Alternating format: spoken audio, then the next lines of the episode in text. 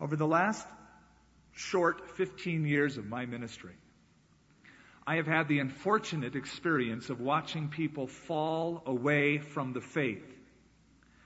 However you want to describe that, and whatever theological camp you want to stick falling away into, whether you believe no one could ever fall away or you believe you can fall away as quickly as you get saved, neither of those camps do I subscribe to.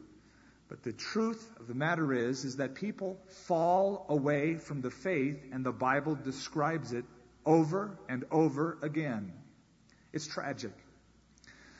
I remember the man who used to attend this fellowship, who after a period of years was convinced that he was Jesus Christ come again.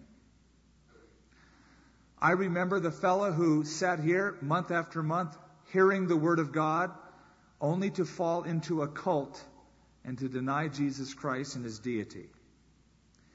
It was John who said, I have no greater joy than to see my children walk in truth.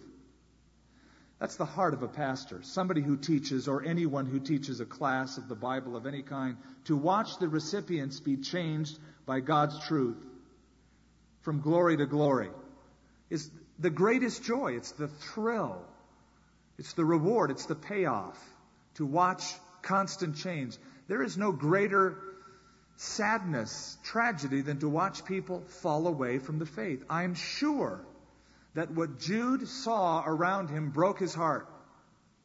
And perhaps it was that broken heart that prompted him to write such a harsh letter like this.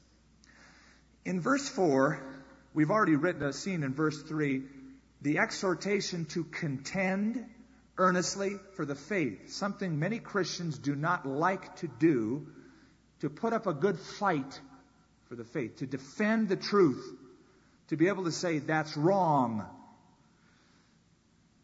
Verse 4, Jude tells us why it is important to contend earnestly for the faith, something that happened then and still happens today. Let's reread verse 4. Certain men Maybe we should make it more generic these days. Certain ones have crept in unnoticed,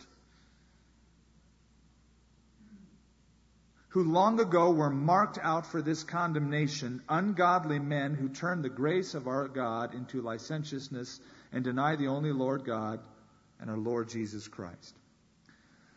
I heard of a story of a man who was really angry about the cost of oats that he used to feed his mule with. And so he resisted it by feeding his mule sawdust. It worked for a while. But by the time the mule was satisfied with the sawdust, he was dead. Now, that is something that is true in the spiritual realm. Truth can be replaced by error, and oftentimes it will go unnoticed. But if it goes on unchecked for a long period of time, it can bring about spiritual death. Jude knew that. And so he hits this issue head on.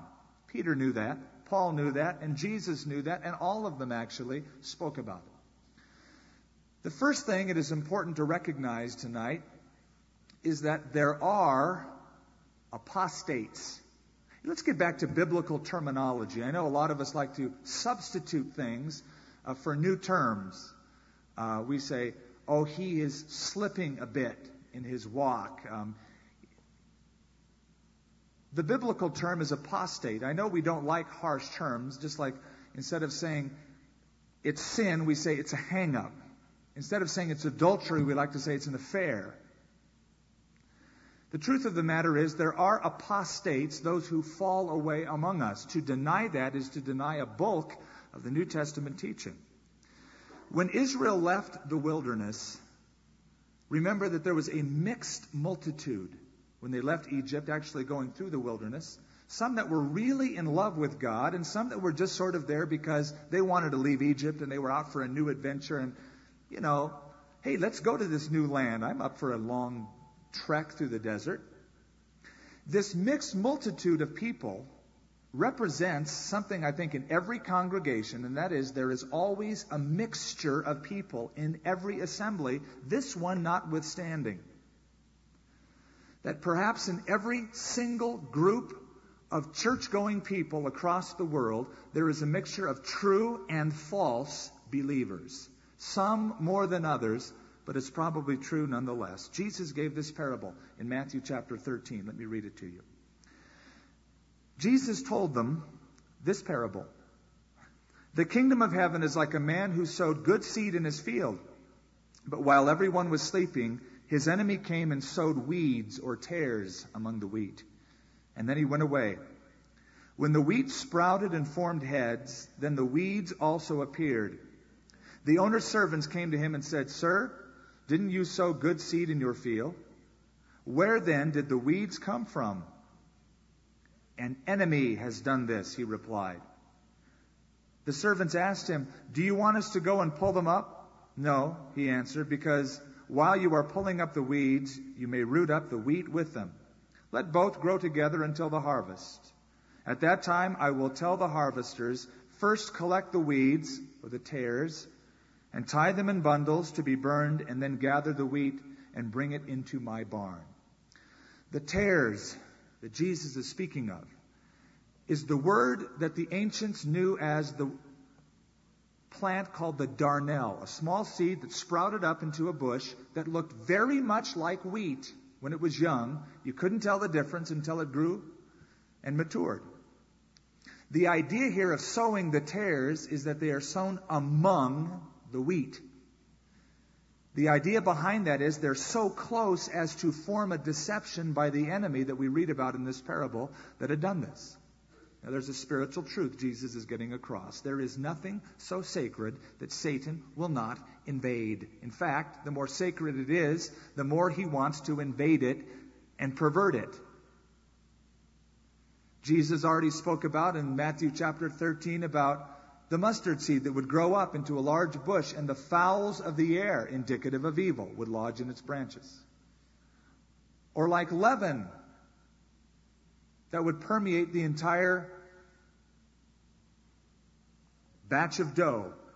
Again, indicative of evil that would creep in the church.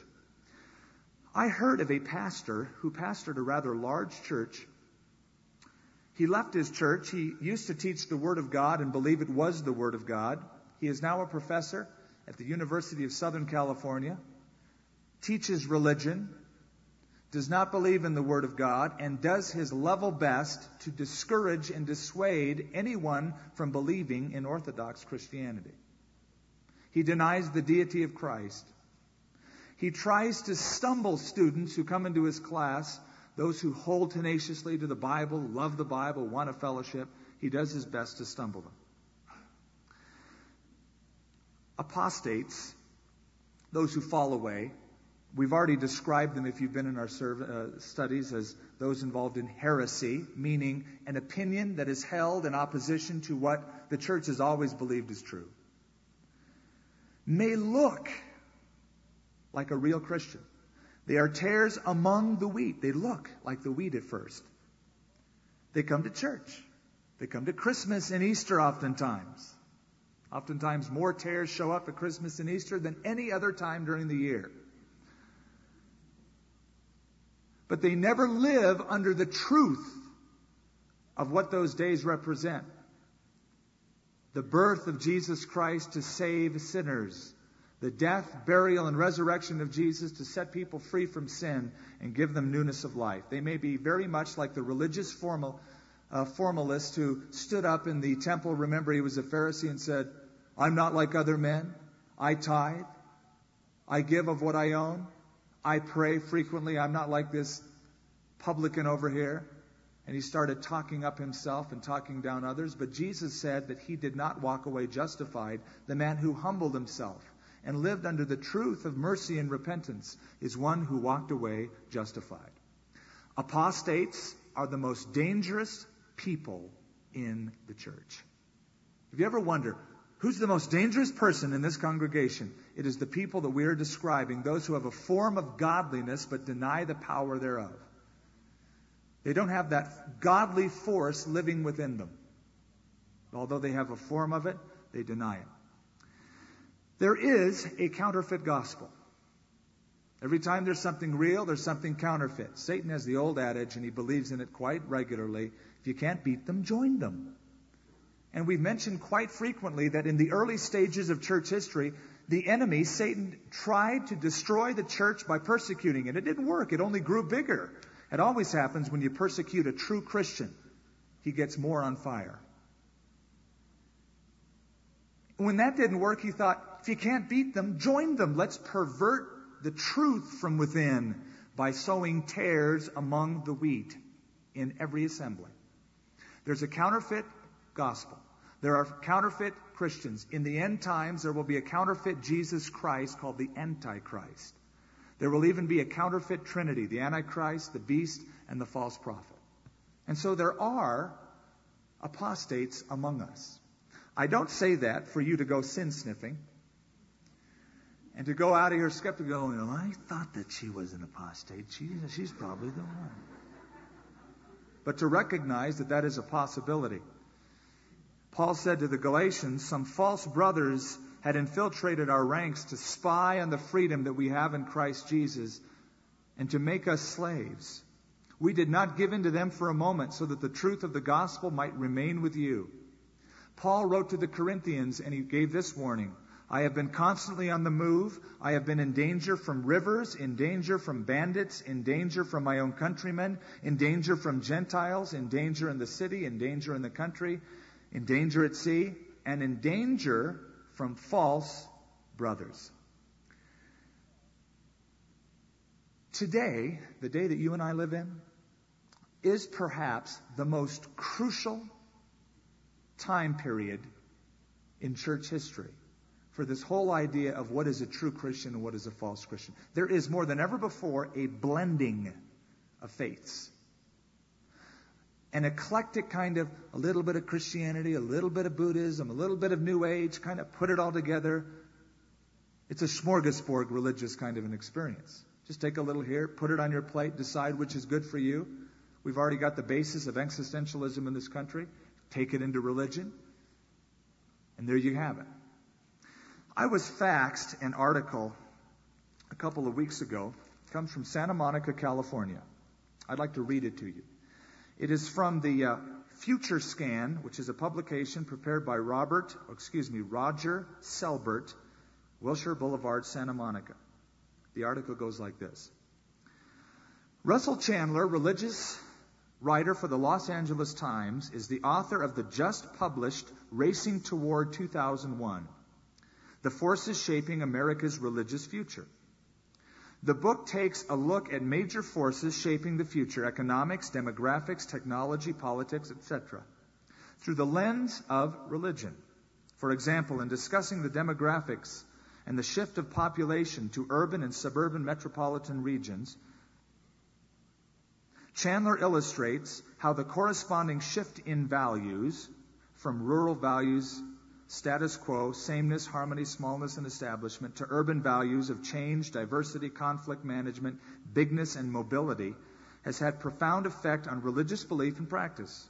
Further, the author explores not only what religious belief and practice will be like in the 21st century America, but also how spiritual perceptions and faith communities are changing right now. Chandler sees a major religious battle shaping up in the coming years between the worldview of New Age and Eastern mysticism versus the Judeo Christian view of creation, humanity, and redemption. In fact, the book is strongest when discussing the alternative altars of next age faiths. For the most basic questions in determining religious future are these. Just what is spirituality? And who gets to define it?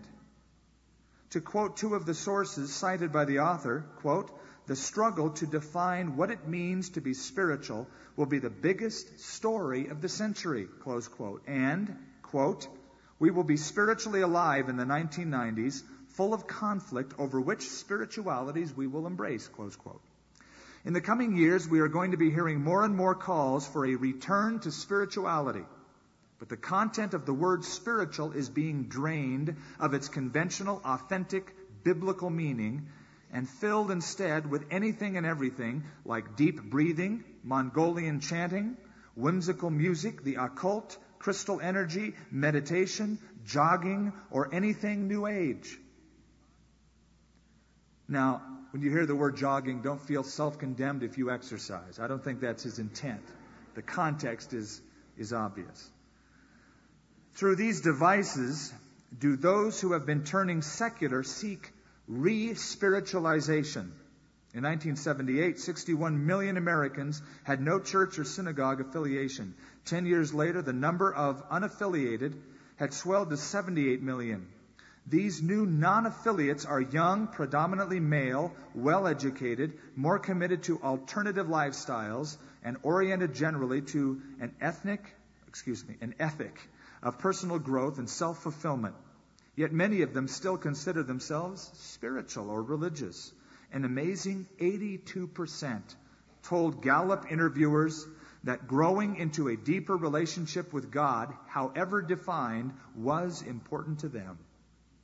Three fourths of all Americans say that one can be a good Christian without attending religious services.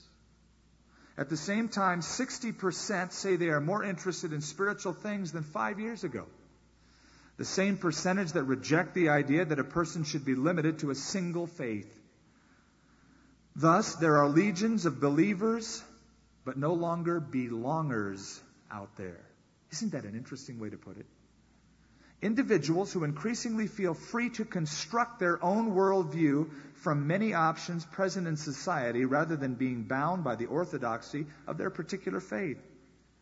Without brand name loyalty to a denomination, they are apt to pick up anything from the expanding God shelf. To quote another source cited by the author, quote, they have their own private religions. It's a cultural supermarket. They prepare their own menus of modern mystical activities and recipes for moral commitment. This is interesting. Californians are particularly attracted to the religiously unorthodox. A higher percentage than the rest of the population has had no formal religious identification, and a far higher percentage practices Eastern meditation and believes in reincarnation. The likely result of this self directed approach to religion, writes Chandler, will be cafeteria doctrine and do it yourself rituals, a religious atmosphere of floating allegiances, blending of practices, and greater variety. George Barna is quoted as saying, It will be fascinating to watch people develop these new religious philosophies. In all likelihood, they will seek a blend of elements that will give a sense of control over their lives, personal comfort and acceptance, and a laissez faire lifestyle philosophy. It is likely that from Christianity they will borrow Jesus' philosophy of love and acceptance. From Eastern religions, they will borrow ideas related to each person being his or her own God. The center of the universe, capable of creating and resolving issues through his or her own personal power and intelligence. For Mormonism, they will extract the emphasis upon relationships and family and toward establishing a greater sense of community. Thus concludes Chandler. If nothing else, future spirituality will be heady and diverse. Its practitioners will be a sundry lot. Closing statement right here. Although many people no longer belong to any explicitly religious group, they do belong to any number of other groups which they consider substitute faiths and through which they participate in religious like activities. For example, the Sierra Club, the Common Cause, counseling classes, group therapy, aerobic ballet, yoga, and martial arts. Now, before you jump to conclusions, listen. These may not sound very spiritual, but to those who invest them with spiritual meaning, they are. Perhaps what we have here is a new version of the old line, quote, I worship God in nature when I'm on the golf course instead of in church on Sunday. Now, that is a trend that if you don't see happening now, you will see happening exponentially in the future in an increasing amount. Jesus, Peter, Paul, Jude, at least, if not more. But those, the writings that we have in the New Testament, spoke about this falling away from the true faith, the need to contend earnestly because people were slipping into the church unnoticed. They are given a description, a threefold description. They are ungodly. They pervert the grace of God and they deny who Jesus Christ is. Three marks of apostasy. Before we get into those, if we have the time tonight, we just kind of go as we go. We should ask ourselves a question. Because almost everyone who is a Christian asks this question or asks others, but often people don't form the correct answer. That is, is judging others wrong? Let me rephrase that. Is judging others always wrong?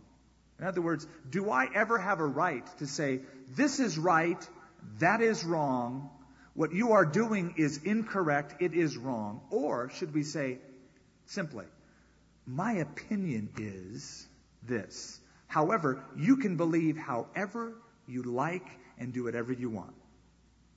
Is judging always wrong? Well, to answer that, there are times when it is wrong, there's times when it's right. When is it wrong? It's wrong in at least three different ways and three different occasions. Number one, hypocritical judging. Hypocritical judging. It's the old speck and beam syndrome. It's a guy walking around with a beam hanging out of his eye, to use Jesus' example, and say, Excuse me, but I noticed a small speck of sawdust in your eye this morning, and I'd like to get it out for you. That was an example Jesus used to point out people who point the finger at sin, but they never judge themselves to clean up their own act. They've got a beam hanging out of their eye while they're trying to help others with a little speck of dust.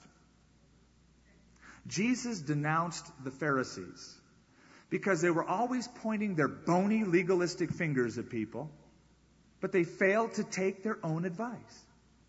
Hypocritical judging is wrong, but not all judging is wrong.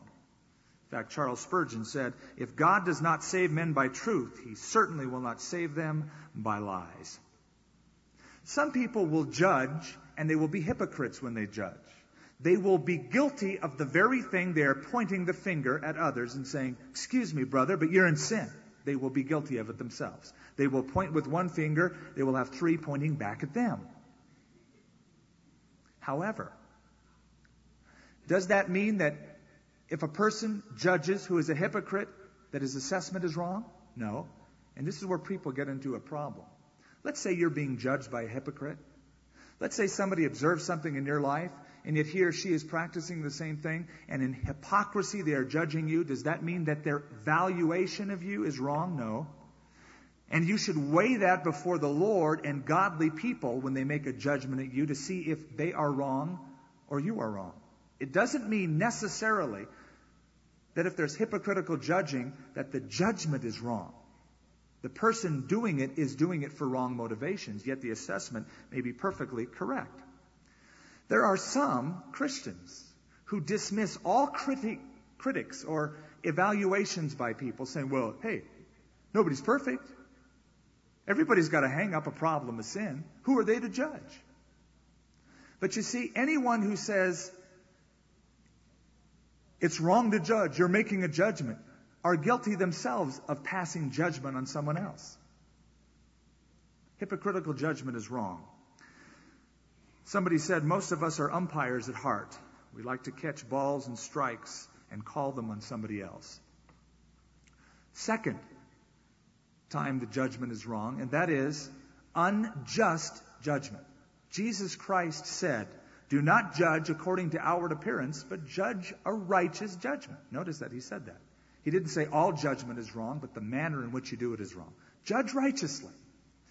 We are guilty of not always finding out all the facts before we pass a judgment. That's wrong. That's unjust. Dig a little deeper. The scripture says a fool will answer a matter before he hears it. Somebody tells you something about somebody else. You are a fool if you don't check it out and you believe one source. Scripture says that. That's unjust. Judge a righteous, fair judgment. Jesus commanded you. The third time judgment is wrong is presumptuous judgment, meaning you have to jump to a huge conclusion. It's presumption. For instance, when somebody dies and they say, Did he go to heaven or hell? What's the answer? I don't know. Based upon what I saw in his life, this is what I believe has happened. The scripture says if you believe in Jesus Christ, confess him with your mouth, you're saved. And he exhibited the fruits and so forth. But I don't know where he is because Jesus says the Father has committed all judgment to the Son. That's under the sole ownership, and that's the sole role of Jesus Christ. Another example is using non essentials as a hallmark for fellowship. Like, well, you worship on Saturday, not on Sunday, therefore I can't really fellowship with you. You're not a true Christian. You've been baptized forward instead of backward, so you're not a true Christian. Well, I was sprinkled. Oh, even worse. Those kinds of non essentials, it is presumptuous to think that everybody's going to agree with you on everything. In fact, if two people agree on everything, one of them is not thinking. You're going to uh, disagree on certain things, and there are non essentials. It doesn't matter if you want to be baptized forward, backwards, if you believe the rapture of the church occurs before the tribulation, in the middle of the tribulation, or at the end of the tribulation. Hey, it's going to happen sometime. You are not a heretic if you don't agree with me in everything. If you say, well, I disbelieve that the rapture is going to happen before the tribulation like you do, Skip, you're not a heretic. You're inaccurate, perhaps. A heretic? No. We need to learn to distinguish when it comes to fellowship between that which is essential and that which is non essential. There was a lady who was at an airport and she was waiting for her airplane, and so she went to the uh, little airport store and she bought a book and a little bag of cookies. Put in her purse, sat down, waiting for the plane to be called. She got engrossed in her book and she noticed that a man one seat away from her in the terminal started opening this bag of cookies that were right there between her and, and him. She was appalled. He just opened it up, reached in, grabbed a cookie. She was so shocked, she didn't know what to do. She just grabbed in, took a cookie, and ate it herself. He took another cookie. And, and she thought, you know, I, I can't let him eat all these cookies. They're mine. So she ate another one. They kept going at it until there was one cookie left, and he quickly snatched it, broke it in half. Left the other half, got up and split. In utter shock, she was reaching into her purse to grab a tissue. She said, I can't believe a man would just rip off my cookies. And, and as she was judging him in her heart, she noticed in her purse was that unopened bag of cookies that she never took out. It was pure presumption, all of the thoughts that she had for this guy sitting next to her at the airport. He bought them. There are times when judgment is just flat out wrong. When it is hypocritical, when it is unjust, and when it is presumptuous. But there are times when judgment within the church is absolutely right, called for, and biblical. There's a mandate to do it. Again, Jesus said, judge a righteous judgment. Number one is when you judge between truth and error, between good and evil. The scripture says that we ought to do that. It tells us to do it individually. It tells us to do it corporately. Remember the Bereans in Acts chapter 17 verse 11 were commended by Paul they were more noble than those in Thessalonica because they heard the word of God, received it with joy, but searched the scriptures daily to see if those things were so. We're called upon to do it as a church. In 1 Thessalonians, Paul said, Test everything, hold on to that which is good. He wrote a letter to the Corinthians and he said, When there's prophecy that goes on in a church meeting, like the afterglow we're going to have tonight, let two or three prophets speak and let the others judge. The judgment spoken about in these cases is not eternal judgment, consigning a person to heaven or hell, but it's maintaining the integrity within the church to discern between a true revelation and a fake revelation, if something is from God or not from God. Every teaching must be tested against the teaching of the apostles and the prophets. You test it by the word of God. Truth from error. Secondly, we are called to judge unrepentant sinners within the church. Somebody involved in some kind of overt, gross sin that refuses to repent, the church is called corporately to expel that person out of its midst. A person or a church that fails to do that when it is known, they don't always know everything that goes on, but when it's brought to their attention, I think will be brought under judgment by God. To warn, to exhort, and if need be, to expel. Jesus said, If your brother sins against you, go and show him his fault, just between the two of you. If he listens to you, you've won your brother over. If he will not listen, take two or one or two others along, so that every matter may be established by the testimony of two or three. But if he refuses to listen to them, if he refuses to listen, even to the church, treat him as you would a pagan or a tax collector. I tell you the truth, whatever you bind on earth will be bound in heaven. Paul wrote about sexually immoral people in one of his letters. The Corinthians didn't understand what he meant. So he said, I have written you in my letter not to associate with immoral people. Not at all meaning the people of the world who are immoral or greedy or swindlers or idolaters, for in that case you'd have to leave this world. But I am now writing you that you must not associate with anyone who calls himself a brother, but is sexually immoral, greedy, an idolater, a slanderer, a drunkard, or a swindler. With such a man, do not even eat. For what business is it of mine to judge those outside the church? Are you not to judge those who are inside? You get his drift. It's not to judge eternally, but to maintain the discipline and the integrity of the church by disciplining those who claim to be Christians and refuse to repent of those kinds of sins. It was G. Campbell Morgan who said, A church that is pure is a church that is powerful. So we're called upon to judge. Thirdly, Christians are called upon to judge false versions of Christianity. This is where you get a lot of the hangups. This is where you get a lot of people saying, Why do you say that about them? Why do you name their names? Why do you get down on those groups? Okay, they don't believe Jesus is God. Okay, they don't believe in the bodily resurrection. So what? Let's love one another. Let's embrace one another. Not only is that wrong, it's unbiblical.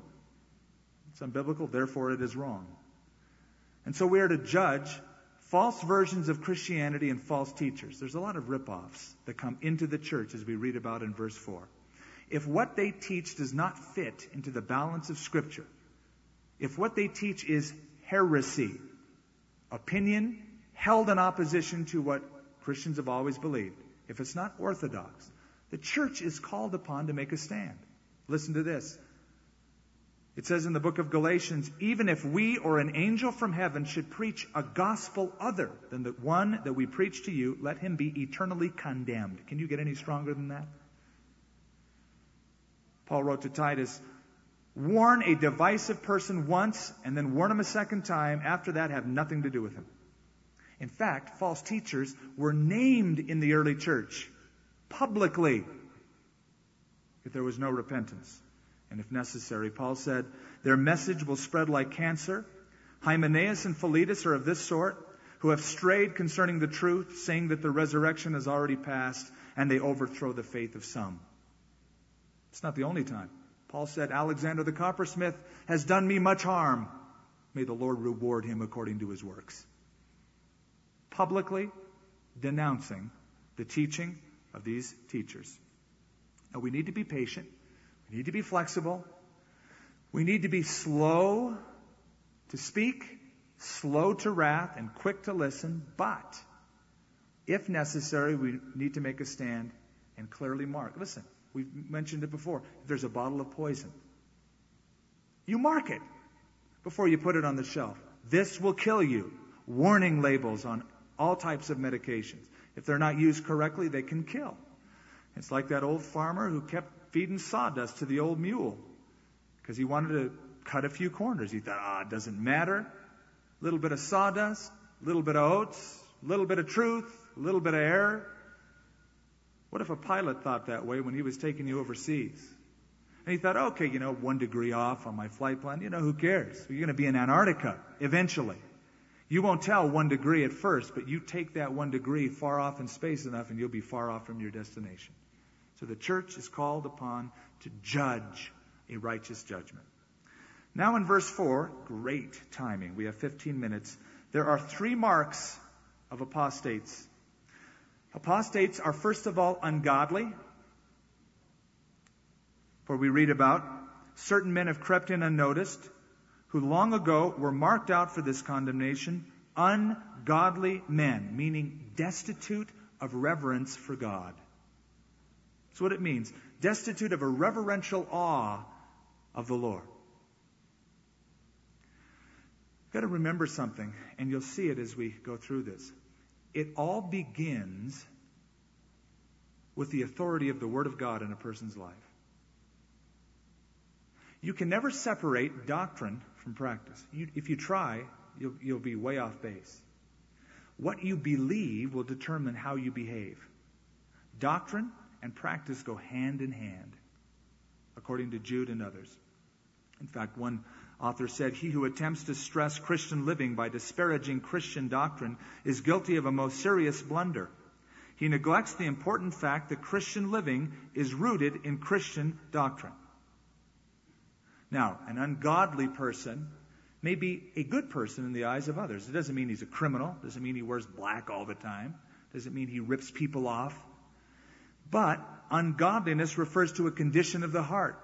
Remember, we read in the scripture, man looks at the outward appearance, but God looks at the heart.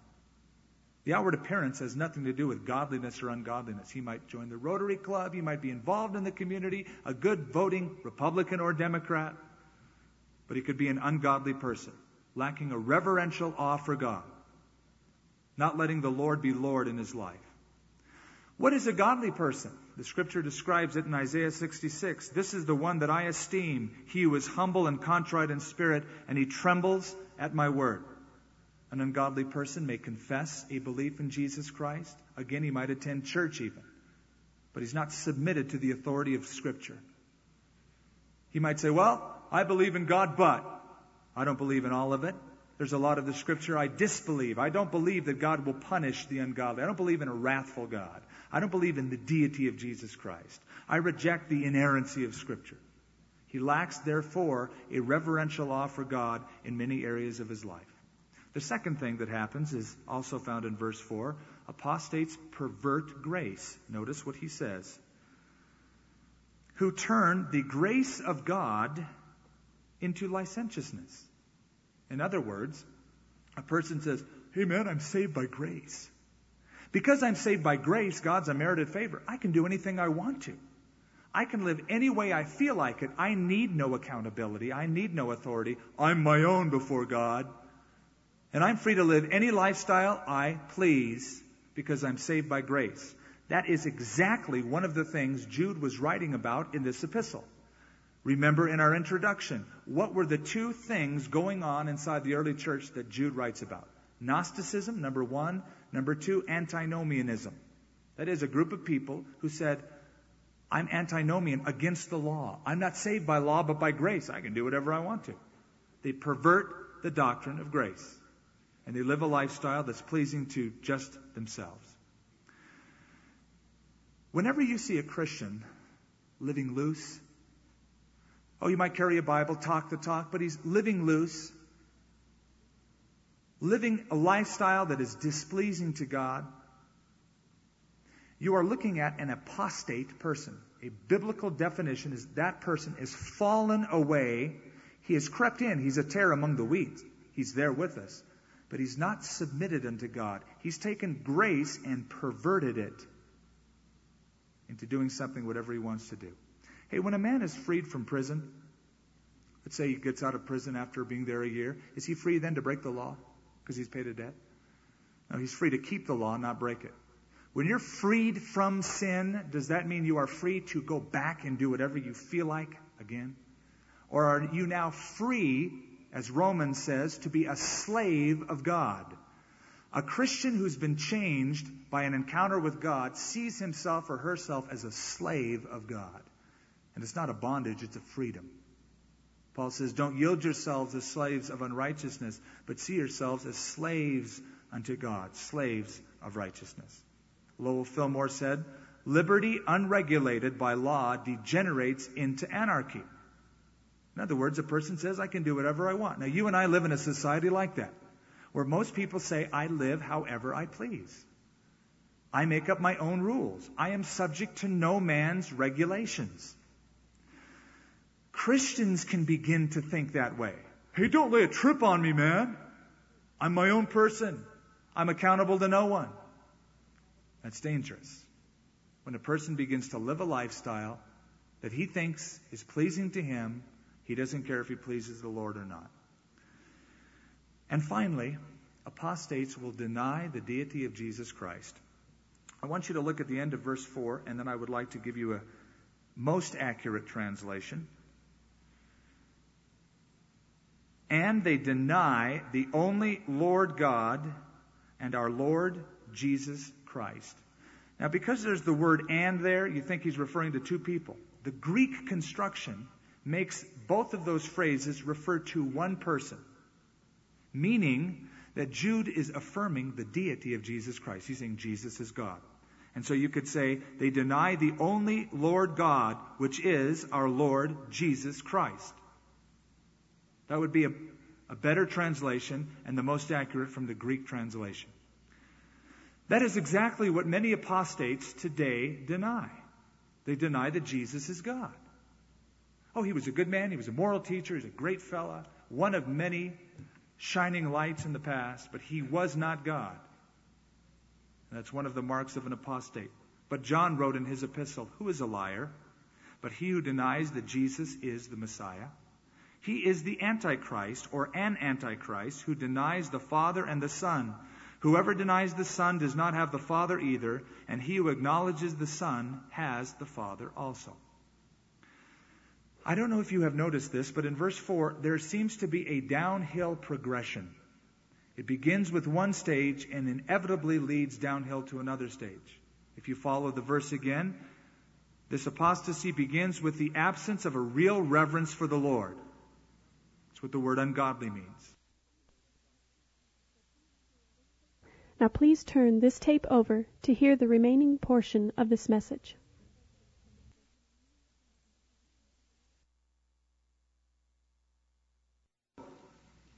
Then he starts twisting things around. Well, you know, I read this a long time ago, but I don't really think it means that now. I like to just kind of give my own twist to it.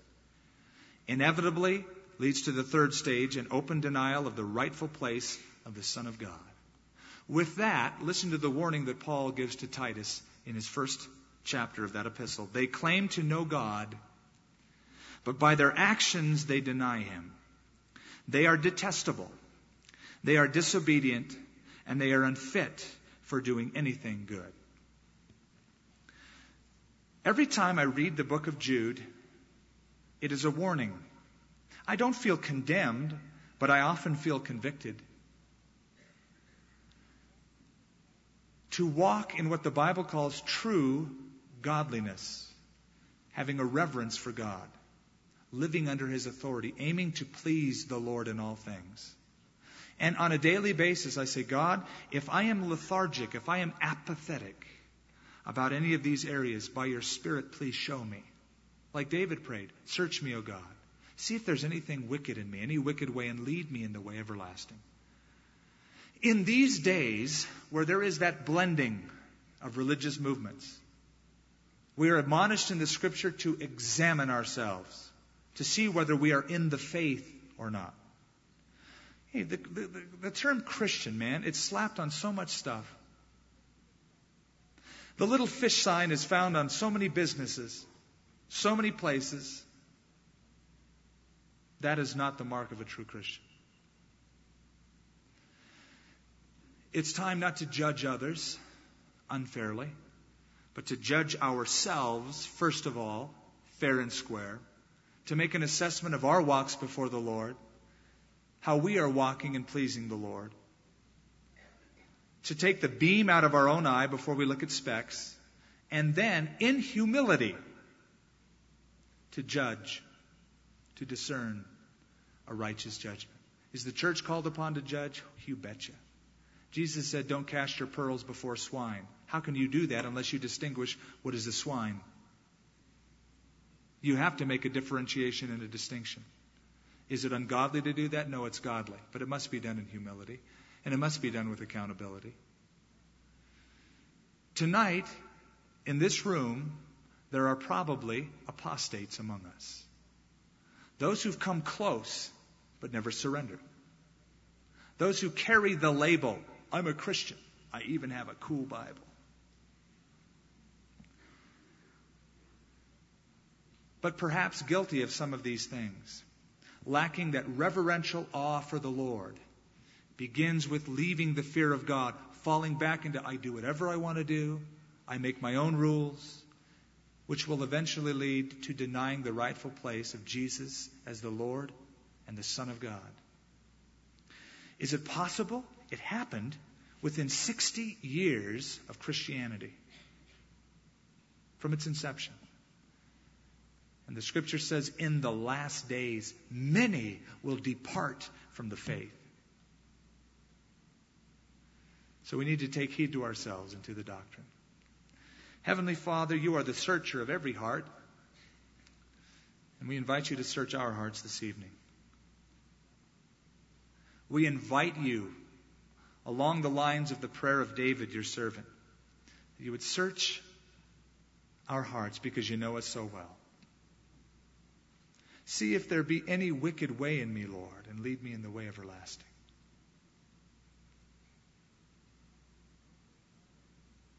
Lord, there are tares among the wheat. There are problems very close to the altar of God. And yet, Father, before we can jump on that bandwagon, we need to examine ourselves before you, openly, honestly. Perhaps best with a group of people who can hold us accountable, who would dare to point a loving finger in our lives and say, This ought not to be so. In the Lord, I admonish and exhort you to change. Lord, if we are called upon to do that, help us to do it righteously, in humility. As the scripture says, considering ourselves, lest we also be tempted. Lord, tonight we humble ourselves before you. We desire for you to show us those things that need change so that we can humbly repent of them before you and be a pure group. Not that we will be without sin, but purified as you reveal who we are and what we need to do. We ask you to do that, Lord, individually and corporately. We confess that you are the Lord of the church, the Lord of our lives. In Jesus' name.